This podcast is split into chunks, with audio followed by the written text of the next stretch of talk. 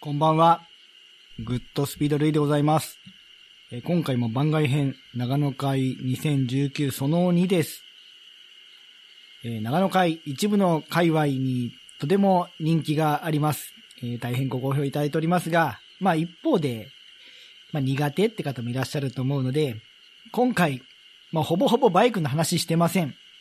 どちらかというとしょうもない、えー話なので、長野会苦手という方は今回聞かない方がいいと思います。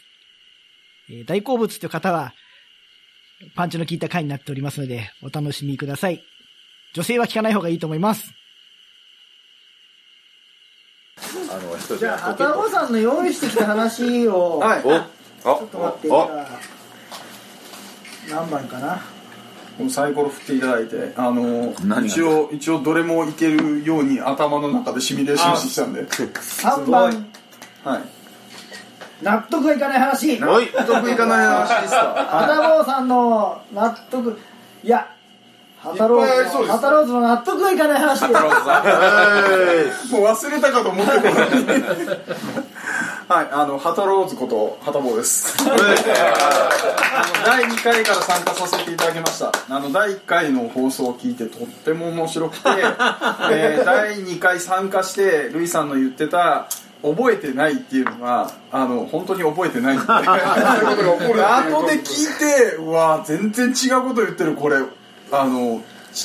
う事実と違うっていうふうな訂正したいけどまあいいかっていうもうあの本まあ当ちょっと話の腰折っちゃってなんなんだけど、はい編集してて、ね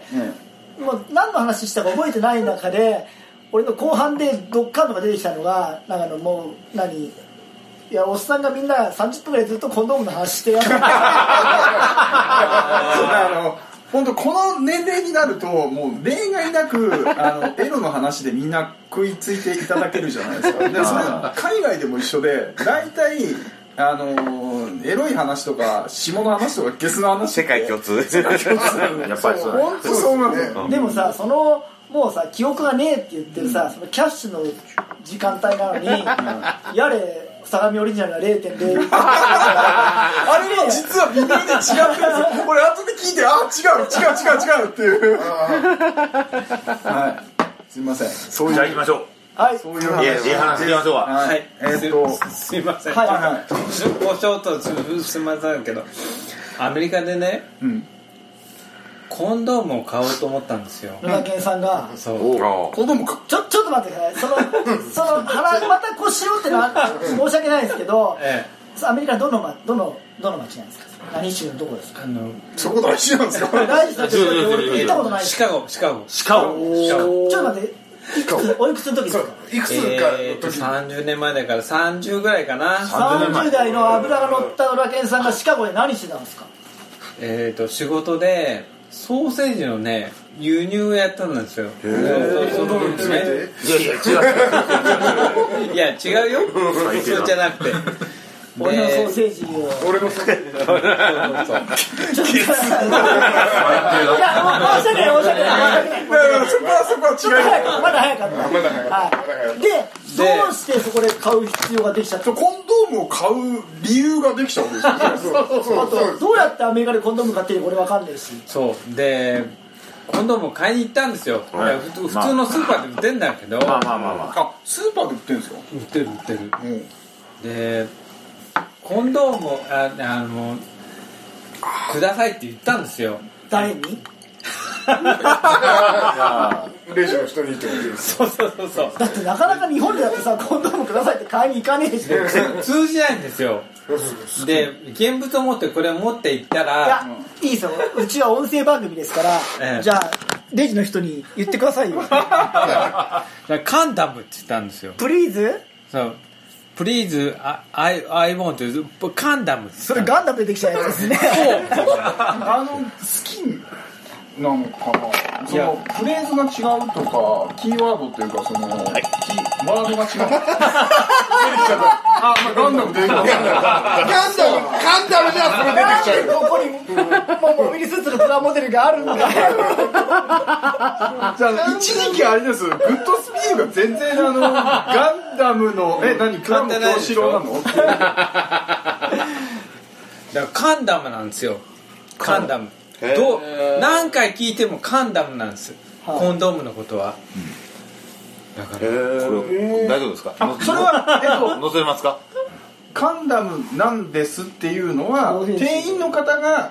うんカンダムネイティブはカンダムなの多分カンダうムんカンダムですよでなんて聞いたんですかえコンドームっていうふうに言って も通用しなかったコンドームって言っても通じないんですよまあまあドムしか合ってないしねコンってなんだよって話ツイツイマットしたんですガイアマスター水中かなカンダムなんですよカンダム、何回聞いてもこれはカンダムだって言うんですよ、はいこれあの一生懸命説明してくれた店員さんちょっと燃えますねいそこなやことですだからね黒人の太ってのお姉さんだと思ってないよってあかもしれないですよねちょっと映画映画になるよねそうそうあの実際その店員は女性だったんですか女性女性これはちょっとしたセクハラ案件みたいないやいやいやいやだからねかコンドームっていうその品物そのものが普通のものなんですよ向こうがね、向こうにどっしかてればがそれはなんやったらこうセーフセックスは当たり前だっていう歯ブラシちょとっと待っかて日本だって普通のもんですよ いやでもなかなか難しいじゃないいですやあかのそれこそあの歯ブ歯ブラシとか爪楊枝とかと同じそうそうだそっうてそう無無印で売っているわやいけでやすよあねの難しくしてるのは案外30代の野田家さんだと 思う、うんだって野田健さんははい2018年も2019年もええ登場してあれですよ話した話がコンドームだけですから え去年もそうでしたいやいやいやいやそうそうそうじゃないかもしれないけどでまもあね必要になりましたそうそうでそれを購入するために店員の方に聞いたらそれはカンダムだっていうふうに言われましたそうんこからは変えたんですよえカンダム変えたカンダム変えたの購入はいや変えた変えたあ変えましただって現物を持ってレジ行ってあこれくれって言って別に言う必要ないじゃん要はワンやないだからもうディスワンやスって出せばディスディスディスで終わるディスワンやで早速使ったと、いやそら使った使ったいやいや使ったけど実は岡本の方が通りよかった待りっしてくねれアメリカでも爆弾作ったんじゃないですよ ね実はねあの水水風船水の前の岡本いやはいねやタイヤ作ってましていや作ってないけどあのえじゃあ使いやいやいい大人が30になる大人がアメリカで突然、まあ、コンドームで水風船作りたいからないないないなカンダムだけどカンダムでそうでも使ったけどあのーなんて言ったらいいんだろうってことはちょっと行動してるね30年前の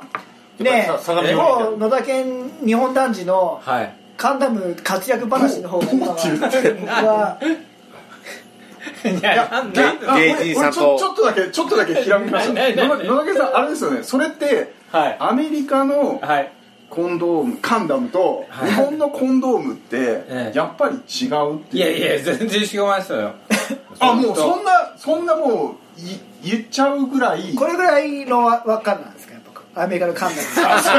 ムいやいやあの本当にカンですけどね直径が3メートルカンぐですらい けどアメリカは S あこれこれこれぐらいこれ45便ぐらいですか違う違う違う違うあ日本であるそういうことじゃなくてゴムの厚みがそもそも厚くて感度がそもそもカンダムがそうそうあのカンよダろムアしメリくないカのカンダムはもうこうなんかミミリタリースペックみたいな感じミ リタリースペックいやごと鉄しゃ壁べしなんですゃべしゃべっていいはいあのゴム手袋の一部をこうミルスペックじゃんかあな泣けるわゴム手袋の一部をちょん切って見にたいですねそれそうそうそれをかぶせたかなっていう武健さんそれは持参しなかった野田健さんの負けですいやいやまああのひょうらかさやっぱ薄しじゃないとやっぱり国産のそのなんというかこう柔らかかもしくは薄いかの戦いをしているややはりあの岡本か相模いにやそうですよそうそうオリジナルの岡本か相模ですよだって逆手袋じゃ終わらないんじゃないですか攻撃そがそれとねあのそう今岡本いましたけど岡本昔タイヤ作ってた んですよ同じゴムですからねあれミシュランと提携してたらその前にああもうの岡本利権でしょモデルがね来県あっていう話をうちの師匠から聞きましたああれライもうそれはすごいあ さなんかバイクの話につながった ありがとうございますすごいですないけどなんか聞いたことあるいやいや、ワンダメだよ。ライケンちょっと待って。あそれが内見になってからいやいや、そうです、そうです。それまだ違う しかも俺さ、カンダムを使う状況はどうして起きたんですかそこはあれだよさんそこは諦めてなかったんですね大体、そうそこにしか興味がない。そもそそもそもなんというか用意して持参もしてなかったカンダムがい必や、要なだんっなたらさ、なんなまあら日本から使用さ、出国するときにカンダム持ってくるのもちょっとそれは負担じゃん。なんだこれって言われても さ、あの外国のお土産ですってシャレで持ってきましたこんなに熱いやつを使ってこれは治療あじゃあ違うなあのそういうに持ってこいだぜっていうふうなぐらいの感度だったわけでしょゴム手袋なんて相当じゃないですか表現としていや、そうそうそうそう。でも今は薄いのより厚い方が人気があるんですゴム手袋ですかそうです日本でも何をアマゾンとかで調べるとそうですゴム手袋。あのお遅くなるんですよ遅くなるからあもうみんあな耐久性がみんなあれなんですね感受性が豊かでパフォーマンスが高いのハードコンパウンドまああとハードコンパウンド薬薬物もソフトかソフトはダメなのあのそうそうダメあの大きいやつがあるあの10周で10周で終わってしまうあの一旦そういう煩悩を忘れてもっと純粋に聞こうよ先輩のアメリカの武勇伝をういいや、武勇伝っていういやかねそもそもそのいやその外人を食べようとしてる時点でもうすそごのい武勇カン伝ダムはね何のために用意したんですかもちろんもちろんためですよね爆弾テロですかいやだからだからあの黒い三連星も必要だからですジよねェットストリームアタックジェットストリームアタックが必要大丈だ夫っでたすんでよだすよっねていやい今や、そのことはガンダムいなかったからね。いやいやいやいやいやそんなことないガンダムいや40いたいたし何年前30年前やり ましたアメリカ人は知らなかったと思いますけど何かしら超えなきゃいけない壁があったからね皆さん買ったことないですか海外で今度いや海外そもそもそうなんだよ海外では買ってない何やったら海外の女パスポートなし性と会話をしていい雰囲気になるっていうハードルの高さでじゃあじゃあじゃあ順当さんじゃあじゃあ次あったね下水話ねじゃないですかせや僕はだって奥さんの前の恋人もか外国の人だしはえ前は結構いますでお奥さんも外国人結構いますさああの今日はい今いただきましたいただきました結構いますいや結構いますっていうかあのまずまず一回整理しておくここまずここ今このこのカンダム裁判の法廷だから次が決まったからいやいやいやこれゲスくないんで、はい、あの皆さん忘れてますけどあの僕の回だったのにあのカカンダムが全て あれなんでカンダムに行ったんですかそもそもよくわかんない。まあまあまあまルイさあんが振ったんですかいや違うんですよあの前回もそうだったんですよ馬券さんはここだと 思ったそこはスッと入ってくるそのここだって言ったところの、あのー主張があった時にはあの僕はいつでも喋れるんですけどあのそれはその花はやっぱりあれなんですよアクセル開けた瞬間の時には僕はもうすって引き多ますから分多分いや違う1年前の長野会はまだ聞けると思うんですよあ俺今回にあたって一応前回に復習してきたんですけど あの1年前もドラケンさんは人が話してる時にぶっこんできてましたから今日はちゃんとグリッピングしながそうら取ってくるからマーシャルでずっと待ってたこれベッてこうそれを引き出せたトークの熱さが野田源さんのこう饒舌なこれを引き出すええ上手しじゃないかですもけのどカンね。ダム体験これ成仏させましょうこそののままままカンダムにこのまま持ってっちゃうかはいネタとして供養する か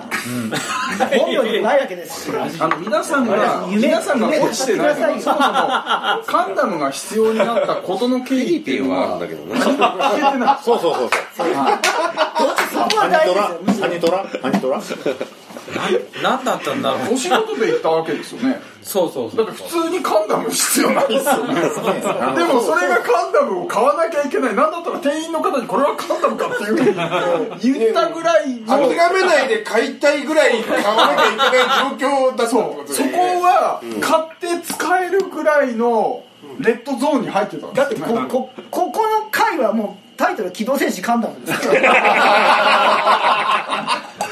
らあのまずもうほんまほんまなぜなぜカンダムが必要になった違のうかんですあまあ遂行 します企業戦士カンダムそう今日は祈祷じゃなくてね。あの出せません えあのひらがなだったらギリギじゃあリ。じゃあそのえそのカンダムは誰のために買ったんですか誰のためそこ悩みとじゃない一人でやるためにカンダムはいらないです両方。そうだあのゴム手袋サイズのやつ一人でいらないですよねそんな自分を長引かせてもしょうがないですよ まあそういうフェチもありますけど一応長いからカンダム必要かなっていう瞬間があるかもしれないですけどでもそれはあれですよね対人戦って使ったわけですよねそうそうそうそう対人、うん、ですよ陸陸対人でそうそうあああくまであの今回はあのじゃあこれモビルスーツこれは練習ではないと練習では練習ではな いと繰り返すこれは演習じゃないではなな何なんだったのあのあれですわああののね記憶にございませんわやる日系のあ何系なんですかいや日系のアメリカ人だったんですよやっちゃったのはもうやっちゃったわけですよねいやまあまあやっちゃっやたっちゃったんだあのどうどう知正り合直っにたのあんのかなあのねその頃ねあのーなんだっけ スーパーがあったんですよ昔あったあったあったあったあった知ってますあったあっローカルたあったあったいやあの関西関西関系西なん関ですけ西ど関西限定ですからわかんないですいやありましでたでも関東にもいましたよありました青と赤じゃなくて緑と赤のそうそうそうそうそうそう後のやそうそうそうそうでそこの食品の輸入部門があってで年に何回かその海外に食品をその調達にしそう買い付けに行くっていうイベントがイベントがあってあのあのおじさんあの企業名はうーんつ1位はもうないから大丈夫ローカルの色違いってあの言った時にカンダムもう結構ニーとソーセージでかなり絞り込めますまあまあまあ、まあ、まあそういうので輸入のあの、まあ、買い付けっていうとこソろーでセージの買い付けにお行った男が何をメッセージを書いていったらそれ俺、で使って俺な、俺い買い買い付けしたのに輸出しちゃったんだ。早い早い早行いきましょう行きなましょ そいでえー、誰どこだっけなううん行きましょうまあ買い付けに一人のどうやって知り合ったか分かんないですよねで日系のその女性の方と出会いますそようねそうそうアメリカ行ってでロスへ行って、はいでロスにそのの、うんあのカンダムまあだ代理店があったんですよ代代理店っていうか出張所がまあ、そこで仕事をされてたそうそうそう、ででそこでその代理店の人があの女性の方が、んあの案内してくれるわけですよ最初にそう企業の案内でええ自分についてこういうことだよっていそううそうそうそうですミスタあーのめめっちゃ聞いその 調達先をこういろいろ案内してくれるわけですよでその日の終わりにうん寝て食事をしましょうっていう話になっまさてにその人だったんですかまさにその人だったそうそうわかるからあそう最初に会ってそのそアテンドされてそう企業そのうその案内を回ってた人がそうあのなんやったらーこ日の系の女性の方でで、なんやったら19番ホールも こう、あの、一緒にこう、当てのしましょうかってい18番回ったけどもう。まあ、19番。夜のうまいこと出てくるんでえそれは女性の方からアプローチをされたあの食いやいやももちろん食事しましょうホールのアプローチあアプローチは僕はしましたよその食事をしいやましそもそも食事をしましょうはその方があ テンション上がって食事しませんかっていうのを野田健さんの方からアプローチしたという親睦を深めようとしたってことですねお酒交流をね、日米友好。日米友好国際交流。日系だけどね。で、まあ、買ったのはカンダムをかカンダカンダムを買おったの食事イエスですよねカンダムを買ったのいつだっけな食事イエスの中イエにスの段階で先走ってもうイエスっていう時点いでやちょっと必要っていうふうに判断もしかしてっていうところなの先か走り汁を出したらそれどこだっけな使えるっていう前提いくら30年前ってそんな面白い話をするの忘れられるのかないやいやおすあのルイさんそこは差しそこは言えるところと言えないところといやいいですかいや食べどこだって移け動なしてる最中に買ったのかでもね確実そうにそうそうであでもいるっていうふうにディティールに厳しいもう直感で思ったわけですよね、そうそうそうでだからそうだからやそう売ってるとこ行ってで今度だから一緒にいるんでしょ いやいやいやいないとこでここまででコンドームが欲しいっていうことを言ったんですよ通じないそれコンドームが欲しいっていうのはもちろんあの野青上年はさんが必要だからそ買いに行きますよそれうもそう紳士ですよういやコンドーム売ってるんですよそうコンドームって書いてあってそれ別におお何やるの置いだけじゃない置いた置いたってっていうでコンドームが欲しいってことを言ったんだけど通じないんですよコンドームっていう言葉がでで噛んだんですかそうそうそうでかであ観覧って言っあ I want this って言ったのそしたら「あカンダム」カンダムてえななんでガンダムなんだ ろうでここで決意話でまたやってまいりましたありがとうございますここでこのガンダムがでかかったこれフラグ回収そうなんですよでありがとうございますでコンドームとガンダムって一緒のものなんだっておいおいおいおいあの飛びてやがるぜなんていうか絶対絶対これ出ますボねークですよいねやさすがの富よりも失礼いやもうそれはもうダメですねもうねうん本体にも失礼そだその上でね今度も一応商品出てたからねああったよそれねでアテンドされた女性をあのーお使い食事におお美味し誘っいてでなおかつ食事誘って美味しくいただい異て国の地でコンドームを手に入れででゴム手袋だったかもしれないけどもゴム手袋の感触だったっていう感想を言えるってことはうん儀式いたしたっていうことですよねそういうことですねそうですねあのそこまでちゃんとちゃんとあのスタッフが美味しくいただきました美味しくいただいたっあてそこうですとかありがとうすげえなすいやいいーじゃんとおおそうですソーセージも輸入したとでで畑坊さんこれどうなのかな僕の話はいるのかいやいやまあまあ順番通りなあのえっと下水話が下水下水橋じゃなかったねえっと違う何でゲしスたじゃない看板3番でしたねなんだ全くいかない話はい編集でも作ってで旗本さんの納得がいかない話納得いかない話ですねあのこれ多分バイク乗ってる方あるあるだと思うんですけどあのーまあオートバイを乗られる方だと、もしかするとたまにあるかななんですけど、まあ車におられることってたまにありますよねって話なんですああ今日現れましたあのありまし例えばその競いたいわけでもないし争いたいわけでもなくて普通に走っててもそのまあ車ピタ付けされたりしてでまあ僕はそんなになんていうか飛ばしたいって方じゃないんでもうだったらこう左に寄って行ってくれって話なんですけど道や場所に寄ったらダメですそねの行けないタイミングあるじゃないですか。コーナーの手前でさすがにねでそうなんですよ、あのていかなきゃいけないしまあ、産休事故じゃないけど譲ったがゆえにオーバーテイクしてぶつかるっていうことがあるから、ただ前にも車がいてうんうん後ろにも車がいてうんうんうんうん車間を開けててで多分教習所でも習ったと思うんですけどバイクって遠くに見えるけど意外と近いんだぞっていうふうなのそうはバイク乗ってる人はあるあるですけど、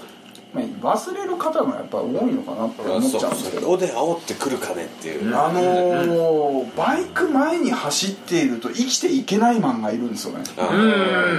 本当に意地でも抜かすぜっていうふうなまあ、ねまあまこあっまあから先は聞いた話なんですけど、えあのー、まあ抜かすのいいけど、抜かすんやったら覚悟決めろよっていうふうなうんうんのも、そういう抜かす速度に合わせてあ俺ブレーキ踏んだのに一緒に合わせてブレーキ踏んじゃったあー合わせようとしたのに合わせたっていうふうなところであのーやってた方がいたとかいないとかっていういますねまあまあ納得いかないっていうふうなのはあのーなんだろう前にオートバイがあってその奥にも車両があって渋滞してるのに後ろを詰めたところで意味がない意味がないんですよね対向車来ますねダメよでもっと立ち悪いのはじゃあ2車線で無理くり自分と車両の間に入ったのにもかかわらず入った直後に左車線で高架下に降りてくるんですようんうんうんあいやいやいやいやだったら我慢して後ろ走ってうーんなんていうかま、前を走ってわざわざかぶせるぐらいにあの僕今ああのれなんですよ例えば高速のインターとかジャンクションとかあそうですねもう出口のところであるあるあるやあのだったら我慢してそうそうそう少し速度落としてあの出ればいいのに俺の後ろ入ればガラガラじゃねえかってことに前の話じゃないんですよ車周りにわざわざ入るんですよねそうそうそうそう僕はあの今あの君のその5秒は何のためにあるんだそうそうそんなやつの5秒命をかける5秒なのかって話なんですよでオートクルーズでん車を運転して、まあまあちょっと車というかバイク乗ってこれなかったんで、まあ、あの車で来たんですけどもあオートクルーズでこう運転してきたんですけどもうオートクルーズでも前の、まあ、車間っていうのは設定できるんですよ、まあそうですねその車間のところもビビるぐらいもうかすめるように入ってくるしますよねその間に入ってあるあるあるある前全然空いてるんですよあるあるめっちゃ抜かした後にそんなにアクセル煽るぐらいならすげえ抜かした後にゆっくり入ればいいのにわざわざかすめるように入るんですよスッと入るんですよでオートクルーズだからセンサーが働いてグングングングングンってスピードが出してるんですよ車に合わせますどんどん下がっていくみたいな それはねもでそんだけかぶせられた後にインターの出口でムーンって降りてくるんですよあうなんやねんとーうんそれって意味あるんっていう話で、そこがバカだからですバカなんですそうあのー前にバイクがいると抜かさないといけないマンかと思えば車だったとしてもそういう人は抜かしちゃうんだよね、そうそう車だっても前に行きたいマンですね別にその車がたくさんあって間にそういう入り方をしないとしゃあなし入れないっていうのはそれはもうもちろん僕がブレーキを踏んで開けるべき話なんですけどめっちゃめちゃ前開いてるのにそんなかすめるように入らなくてもいいじゃないかっていうもうちょっと車2段3台分ぐらい開けた後にもうミラーで確認して入れるねって言ってから入ればいいんじゃねえかなっていう。今どうど日リリさん切れてましたなんだあのあそこ入るカニ食べるあ手前までずっとあられてましたえ気づいてないです後ろからね営業マンがねずーっと来ててうんまあいっかと思ってあもう本当にそれだったら前にこう煽られるぐらいだったら左に寄ってもう行ってくれっていうふうな話なんですけど立ち悪い人はそれをやってもあ抜いてないです抜かないんですよでそれが意味が分かんなくて、あのー邪魔だからや煽ってんじゃねえのってことですよそうだからでどうやってやってんのに行かねえのどっていうどいて行ってほしいんだけどもわざわざゆっくり止めてっていうふうな「もう何え何売られた喧嘩買うけどどう?」っていう話から「うんうんあの止まって何バトルすればいいの?」って話で。いやドハン車線みたいなとこですよね、散々ま奥と言ってドハンあ車線で抜いていかな同いじ話を四輪のドライバーだけでやったらバイクにやろうと思っていうのはあまあまあそうかもしれないですよねまあ同じ道を使うものとしては反面教師というかあ、まあ、確かに、まあ互いに気をつけてオートバイで無茶な運転だとか意味がわからない僕らでもおかしいなって思うような運転する人たちって確かに多いんですけどなんていうかそれをもってしてバイクがっていうふうに言われるのは本当あのそうじゃないんだけどな普通に運転してやるっ人ぱは車乗ってて一番思うのがあのバイク俺バイクも車両方好きなんでやっぱ思うことがバイクは無視していいから車はとりあえずまっすぐ走ってるって右とか左に寄られると例えば左に寄るじゃないですかで峠とかで左に思いっきり寄るじゃないですか抜かなきゃいけないんですよね別に抜きたくなない時でも左に寄っててあの速度落とすと「え抜いてくどここ?」ってめんどくせえなって僕は別にそれやってるのありがたいんですけど、うんあのそうテンションがあるじゃないですかコーナーでやる人がいるんですよああの抜いてくださいあのさっき言った産休一歩が起こる可能性があるっていうのはあの良かれと思ってやってるのに、それをパスしたら、やっぱり事故が起こる可能性もあるから、抜かせる側にしてみても変な話ですけど、やっぱそ気をこ使まうでよね大きな技術じゃないにしても、気遣いって多分あると思う。やっぱ先先が見えたから抜かさせるってやるもうそこだったら、まあ、例えばそれがあの自分が止まる勢いでうんもう抜いてほしいっていう風なのも全然すればいいと思うんですよ、だからそれはお互いの譲り合いだと思う、もっと言えば例えば前で直線で左にウインカー出して減速してくれれば後ろのバイクもう勝手に出てくるんですよねまあ後ろの車もそうだしごめんなさいそう先行けっていうの一応ねあがの勝手に出てくるんで沢村玲子さんと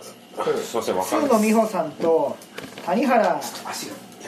きみさんあもう全然ははいいい話でしたんでこれはあの先 輩にそうですそうです忘れてましたえ何これあと熟女はトライアンも一枚つけてくるそうここ本当本当ネタでしょこんなのすごいね。なんだろうきすげえポイントきたですねそう本当にこのこれ系の言葉って面白い本当マジな話なんですけどこうはいじゃあニューカマー金木さんのはいお願いします金木さんのバイクにまつわるきつい話をあ下水方で下水話下水方でそうでも考えてきた、まあ、昔話ですけど、まあ、まあ前、まあ、野田健さんの話とああカンダムじゃないんですけどてっきり噛んだもんか あゼゼータゼータの方あデータデータデータかんのもそうあああこまあ高校生の時か野田健さん今見ない大先輩じゃんあの気にならなかったらいつでもあの帰れますんでちゃんと明日帰ってゆっくり見えますからあこれによってあの家庭が崩壊しないようにここだけは本当に家庭ないから大丈夫 ですあそこにあの常に、あの NCX のあのボックスに入れとけば大丈夫絶対事故れなくなりますからねあれがバラバラになるぐらいの大誰変かがさんでねパンティーでいくっていう話しましたよねさあ行きましょう。あのララットさんがほらパンティー取ろうとしてっていうあー話だったじゃないですかはいはいでもああれをちゃったあれを本当にあのこのホルスターバッグでもホルスターバッグでもいいですけど、に1枚入れといたら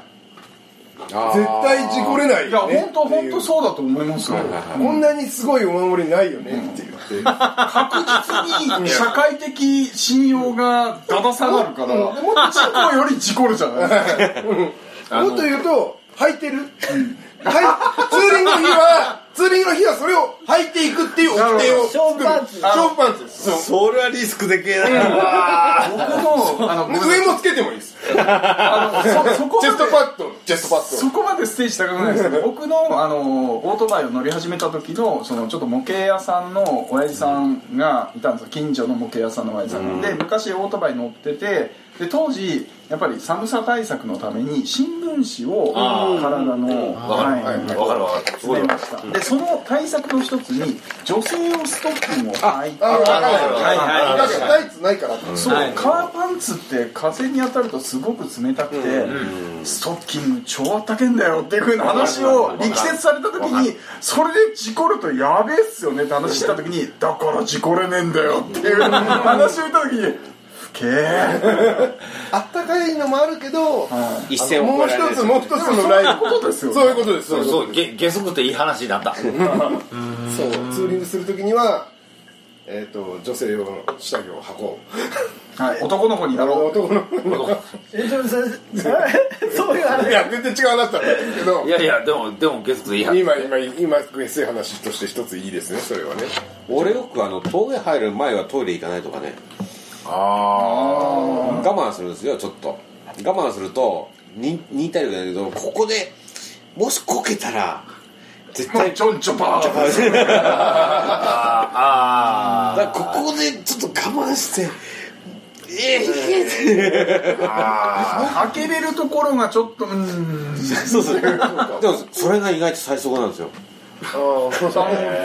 めっちゃ集中してて頑張ってアクセル開けた時って大抵そんな速度出るんですよねグランツーリスモをやってるとなおさらそうですねんブレーキをすブごいレーキをわかります踏んで踏んでる時間が長いやつの方がラップタイムが早い案外なんかこう綺麗にトレースできたっていう、ああんまりうまくいかなかったかもって言った時の方が案外タイム出ますよね、ちょっと待ってくださいあの全般なんかこうお便りはどこの番組もある程度まともなことを言ってる金久さん のお話としては勝負パンツを履いてけってことですこっちでいいんですそう最後は勝負パンティーを履いていきやていろんなそうテクねライテクみたいなこと語ってますけど一番大事なライテクはでこの話のオチとしてはもちろん 今今日実は 奥様の安全運転をしましょうまあ奥様じゃない人のハイテク方が より生命力が高いリスクはありますねいや俺入ってませんっていう風なハイリスク入りたんだあの川つなぎとかで履いてませんっていうふうなのもしかしたらそういう流儀なのかもと思うんですけどあの明らかにこう上半身のブラですっていうのはもう確実にこれアウト中のアウトですよただ別に誰の法も犯してないですよいやでもそれ好き需要があるかないかだけでね好きでしてる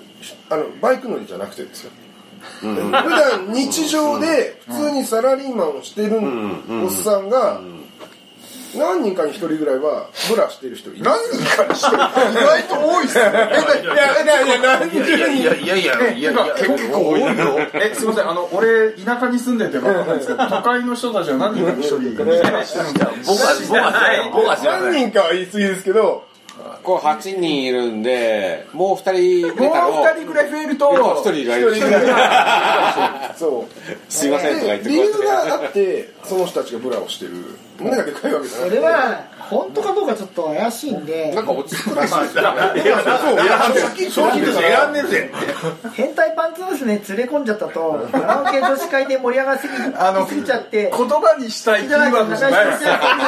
生下着と僕のお母さんはお父さんだったもう禁止さがあんま好きじゃないんだよな教育実習生でお父さんはお母さんだったって集中プレイ絶集対中使プえレイないよここはお笑いっすねプレイヤーえ俺あの長野会こういうもんだと思ってます けどではありがとうございますはいいやーここで履いてらっしゃるんだったら完璧だ安心してくださもう仕込みも含めて安心してください履いてますよ履いてまそこで履いてないってことは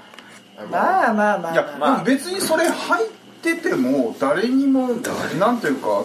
傷つけてないじゃないですかすいやまあだってあの強いて言えばかみさんが傷つくかなっていうそうっすね次に金久さんとツーリングに行くことがあったら病院の医師が気づく見てはいけない泳がせますよ金久さんちょ ちょっと見せてもらえますかそこでこれあの長野会の次回参戦する時にも何あの入ってこなきゃいけないんだ当然えーあの自分のあのマイフェイバリットこうなんていうかストッキブーねブーメラン P ブーメランティーバッグななぜ今日は T なのかなぜ今日は O なのかとかそういう誰のなのかって誰のなのかつがもう走る前に2時間ぐ確らかいにオートバイに積んでこう事故れないっていう風なんじゃなくて自ら事故れないですよねそれあどこどこで買うんですかこれはちょっとこの間ねうんうちの近所でその後ろから突っ込まれてうん救急力からパラッパラパラッパラになった人がいるんあですよだからそれもある NCX のボックスでこれが入ってるとするじゃないですか赤いやでマスコミが来て何気 にでそうとあのそれを見なななななたそれを見た人が拡大してみるとこれあれですよ並べられるんですよいっぱい沢村玲子 がそう並べ綺る麗に綺麗に並べ綺麗に綺麗に並べ職人がグラデーションができるよグラデーションができるあれですよねトラックこんだけするんだからやられへんやん気をつけて気をつけましょうね気をつけますこれであの帰りまで絶対事故れない全運転しなきゃいけなくなりましたまよもうこれであの純三さんに追いつくことがない こんなこんな厚みで配ってるのに全く減ってないですよまだまだ行くよまだロゴさんどうしたのこれ、はいローさんじゃあゆうかまロゴさんのバイクにまつわる下世話お願いしますと言いつつ全くバイクに関係なかだっかたらりするんです野田健さん今見ないんだってあとでゆっくり中まそこでで美味しいことや んない美味しいことやんないぞここで人が話す前に 天ぷらですか天ぷらありがとうございますはいっすはい、ね、もう全はいくバイクに関係ないです。まあちょっと今私バイク乗ってないもんですから。はいうんえーっとですね、あーまああれですね、あのーまあ最近まあ年取ったもんで、まあゲームなんかもねちょっとだいぶ腕が落ちちゃってもうしばらくやってなかったんですけれども、あのまあ。やるとしたら、まあ、昔のゲームいいよねっていうのやってであの最近よくあの昔のゲームリメイクして画面がやったら綺麗になってちょっとね追加要素が入って出たりするじゃないですかでまあ昔スーパーファイコン時代にロマサガ2っていうのがありまして僕あれ大好きだったんでこれがプレステ4で出ます出ますあ出ましたあこれ買うしかねえなとプレステ4ごと買いましたはい、うん、ハートごとか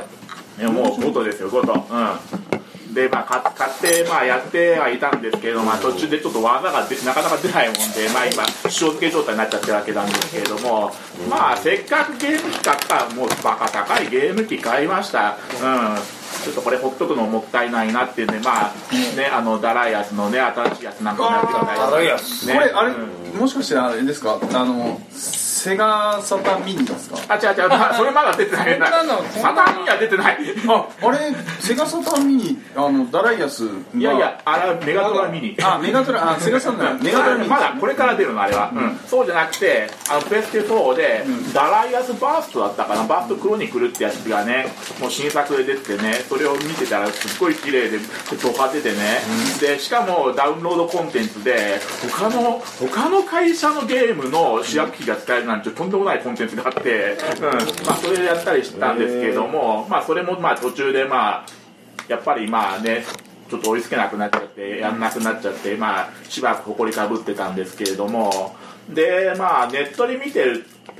あのネットでいろいろ見てた時にですねあのワイプアウトっていう、まあ、プレステ時代のゲームがリメイクされましてそれでもゲーセンでしたよね昔あそうなの、うんあ僕はプレステしか知らないんだけれども、あのまあ、それがね、うんプレステ4でリメイクされてうん、これ、VR でやれるやつがすごい出来がいいという話が流れてきたもんですから、もう勢いで買ってみたんだけれども。あのあのワイプアウトの車っていうのは空飛ぶ車なもんですからもう感覚が全然違うんですよね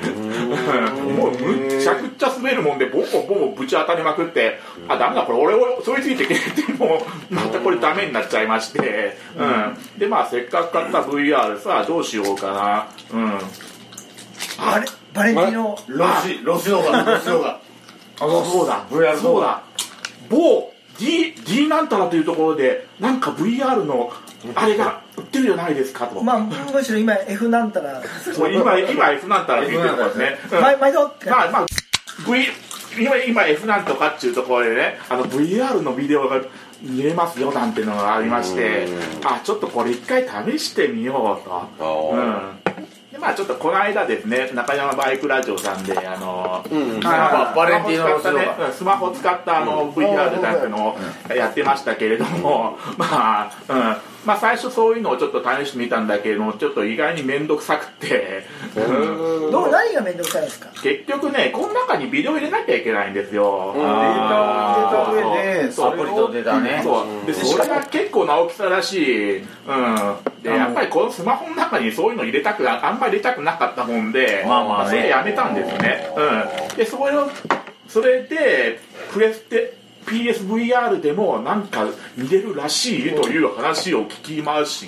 てちょっとうんまあちょっと売り上げに協力させていただいてみたわけなんですよ、うん、これがすごいあの専用機って餅は餅屋ですよすごいですあの例えばアンドロイドっちょてちょっと待ってじゃあ中田さんが専用機じゃないがために没入感がダメだったあってそういそううことあにれジ対ャしイロてがないんですよあのスマホもね入るやつね対応したスマホで専用機のせ専用のアプリで専用のコンテンツを見る分にはすごいともうあスマホでも結構すごいはすごいんもうですけ静れど電も気放電しまくり体感できるアルミなんか目じゃねえ とすごいすごいですあれはねあの実際ねうんまあこういうこういう距離でですねこういう距離でですね、うん、右向けば一人いるあー左向けば一人いるそう乱行がいいらしいですねあのここカットし ますあのどんなに高性能なエンジン積んでも足回りがグダグダだと、んなるほどわかるわかりやすい一緒でわかりやすい強引にさバイクの話っぽくしてるとこであのいいいですかはいふざけんさん今見ないいやいやい谷谷原のぞみは今見ない今チェックしないお家に帰るまでだ我慢からその VR の話で言うとあの僕はその開発側の方のその話を聞く機会があって作るのやっぱりしんどいんですよ。あのなんかっていうと機種ごとにカスタマイズしなきゃいけなあーそうそうそうくそてうでそれが iPhone が一番売れてる理由がそこで機種がもう固定されてるんうんそうそでうそこに対してコンテンツを集中させればいいんですけどわかるそのコンテンツっていうのがあのアンドロイドは多様すぎて動かないんですけどって言われたらで動くのと動かないのができてきちゃあもうう絶対できいるやのあるあるあるすげえあるあのそれで動かないですっていうふうに言われるとそれを一つずつ潰していくしかないんですよ、そうでしょうねでマイナーな機種にお金がペイできないのに潰せないんですよ、ってなると言われた通り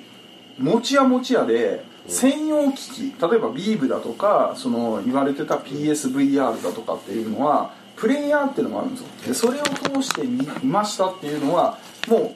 アスペクト比を固定させた上でドーンなんですよ、でも俺こんだけ言うんですけど俺 VR 見たことないですから 俺こんだけ言うんですけど本当にあの、はい体験はしてみたいです一回見たことありますやねっぱりこうちょっとこう、うん中田さんからこうカメラを鳴らしていただいてですねなんちゅうかつまりじゃあまとめるとバレントロッシあ違う VR ですよねバレンティーノ・ロッシン見るならばとりあえず今現在の日本では iPhone だってことあえっ、と iPhone かないし、えープレステプレステ VR が一番手軽なんですよ PC を、えーそれなりのパフォーマンスのある PC をお持ちで、えー例えばスペックを揃えてからちゃんと見ないとそうですね HDR っていうところとあともう一つどこだったかなうち PS4 はあるんですよ、ん今、えー、と DM ああれ皆さんの誤解してるんですけど PS4 なくてもあの PC がちゃんと揃ってれば PSVR と PC だけでいけますよ PSVR って PC につながるのつながりますよでも俺はやっぱ DMM さん大好きですから、はいあのウォーサンダーは PS4 で DMM さんでこう楽しませていただいてますの でなんなら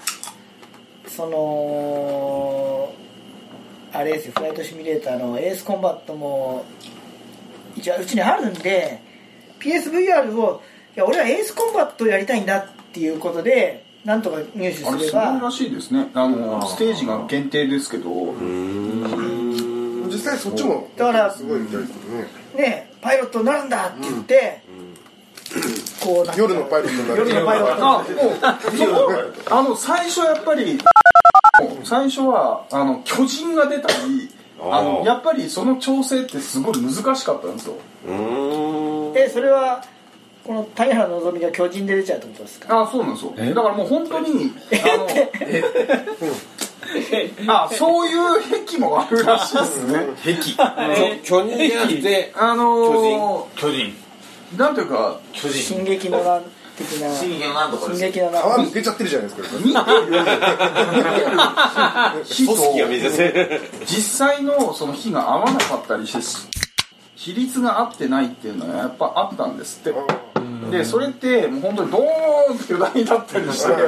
うーんっていうのがあったらしいんですけどやっぱりそこってねあのー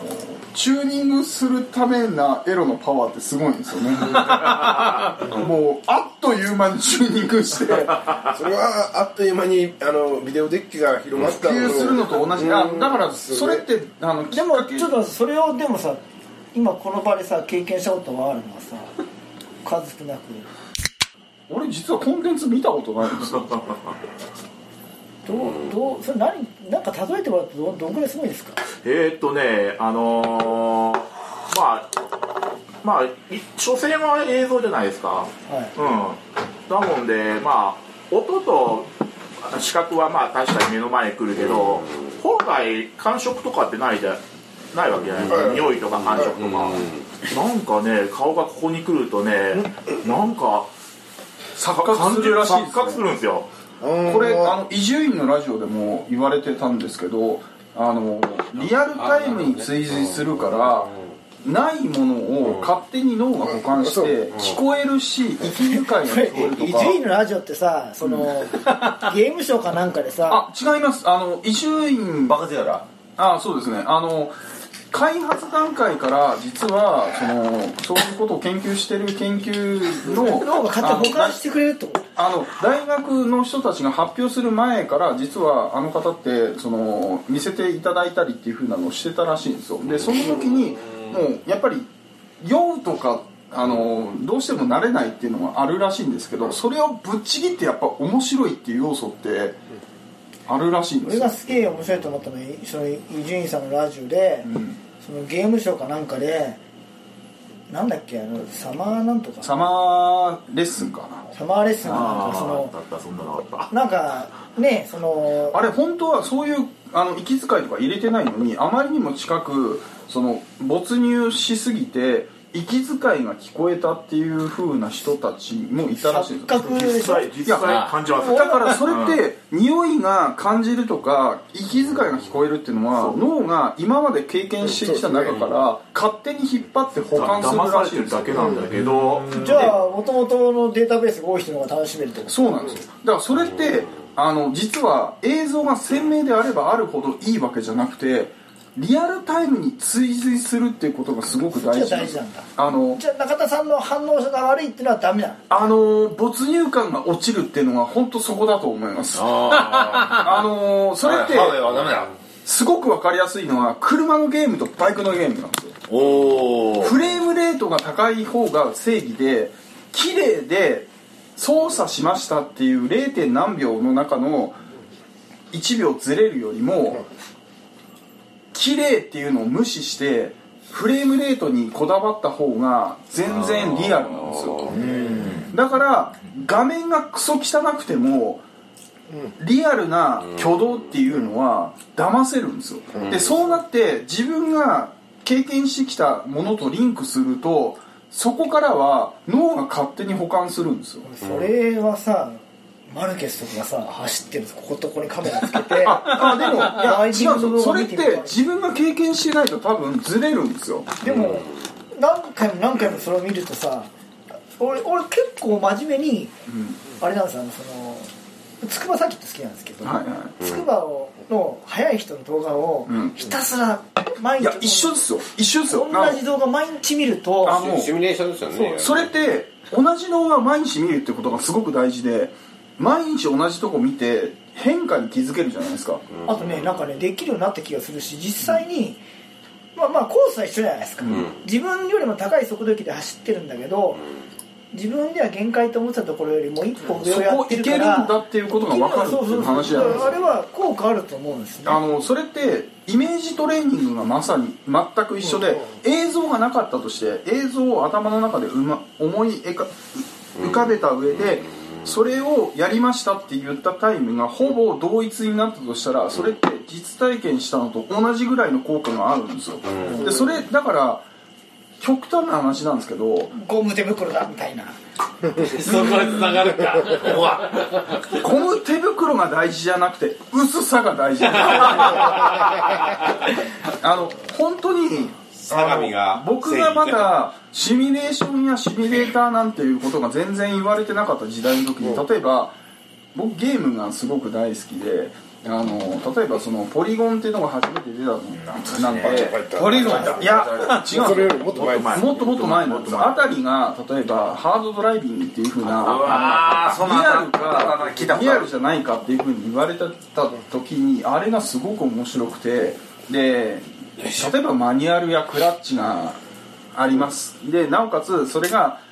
あの実際の物理じゃない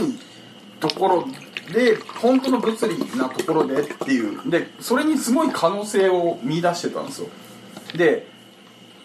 本当に走ってることゲームでやってること差があるんですけどその差を理解した上で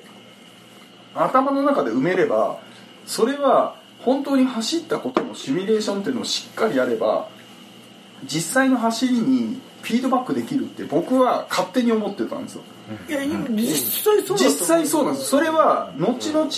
それが今のレーサーがそれを証明してるしそれってものすごく効果があって我々が若い頃にこれをもし体験できたとしたら絶対にものすごくもっといいタイムが出せたはずだって言ってるぐらいのことこんないい話をする少年が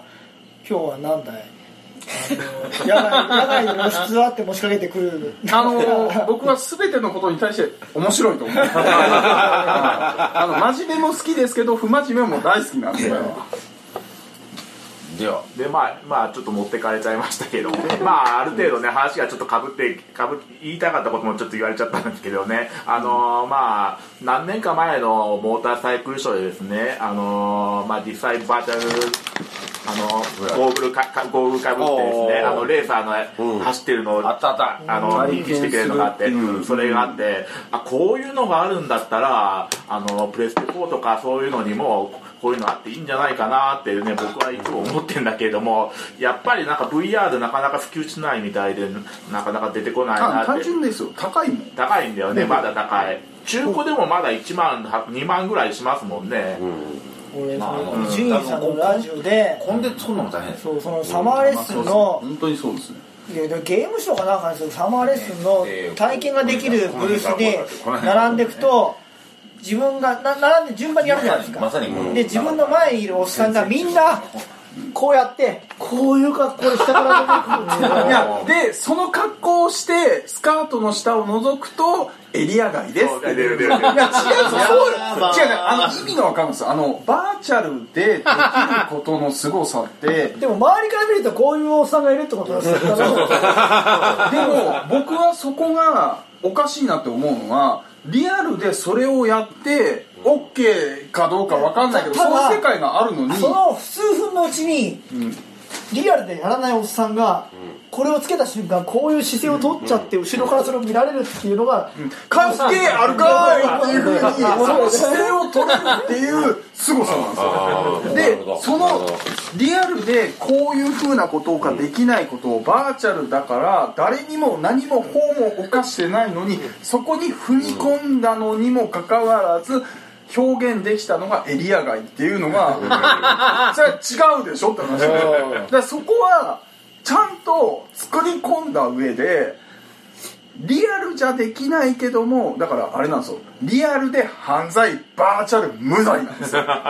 可能性がイエスロリータノータッチってやつねこれもうもうそこっす俺はあのダイビングすごい深いところに潜るダイビングとスカイダイビングをそれで体験したいまあでも知らないけどだから可能性はねまだあねるいくらでもあるはずなんだけどやっぱりね量産効果でどれくらいお手軽にできるかってところなんですよだからね可能性としたら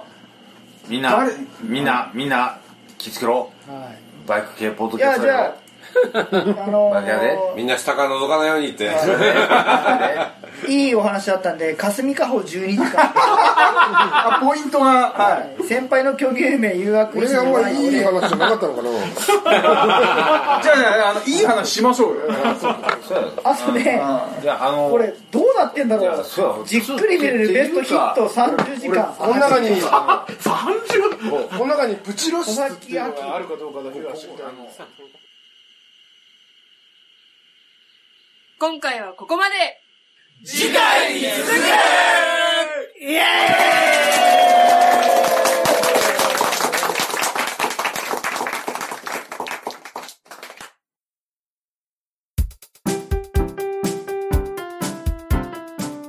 陽子がゆるーくお話しするふわふわ系バイクトークラジオ女子バイク